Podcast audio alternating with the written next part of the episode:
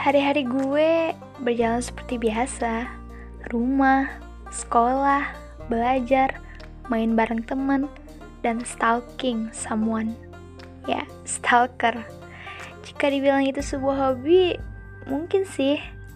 Dan itu menjadi awal dari sakit hati.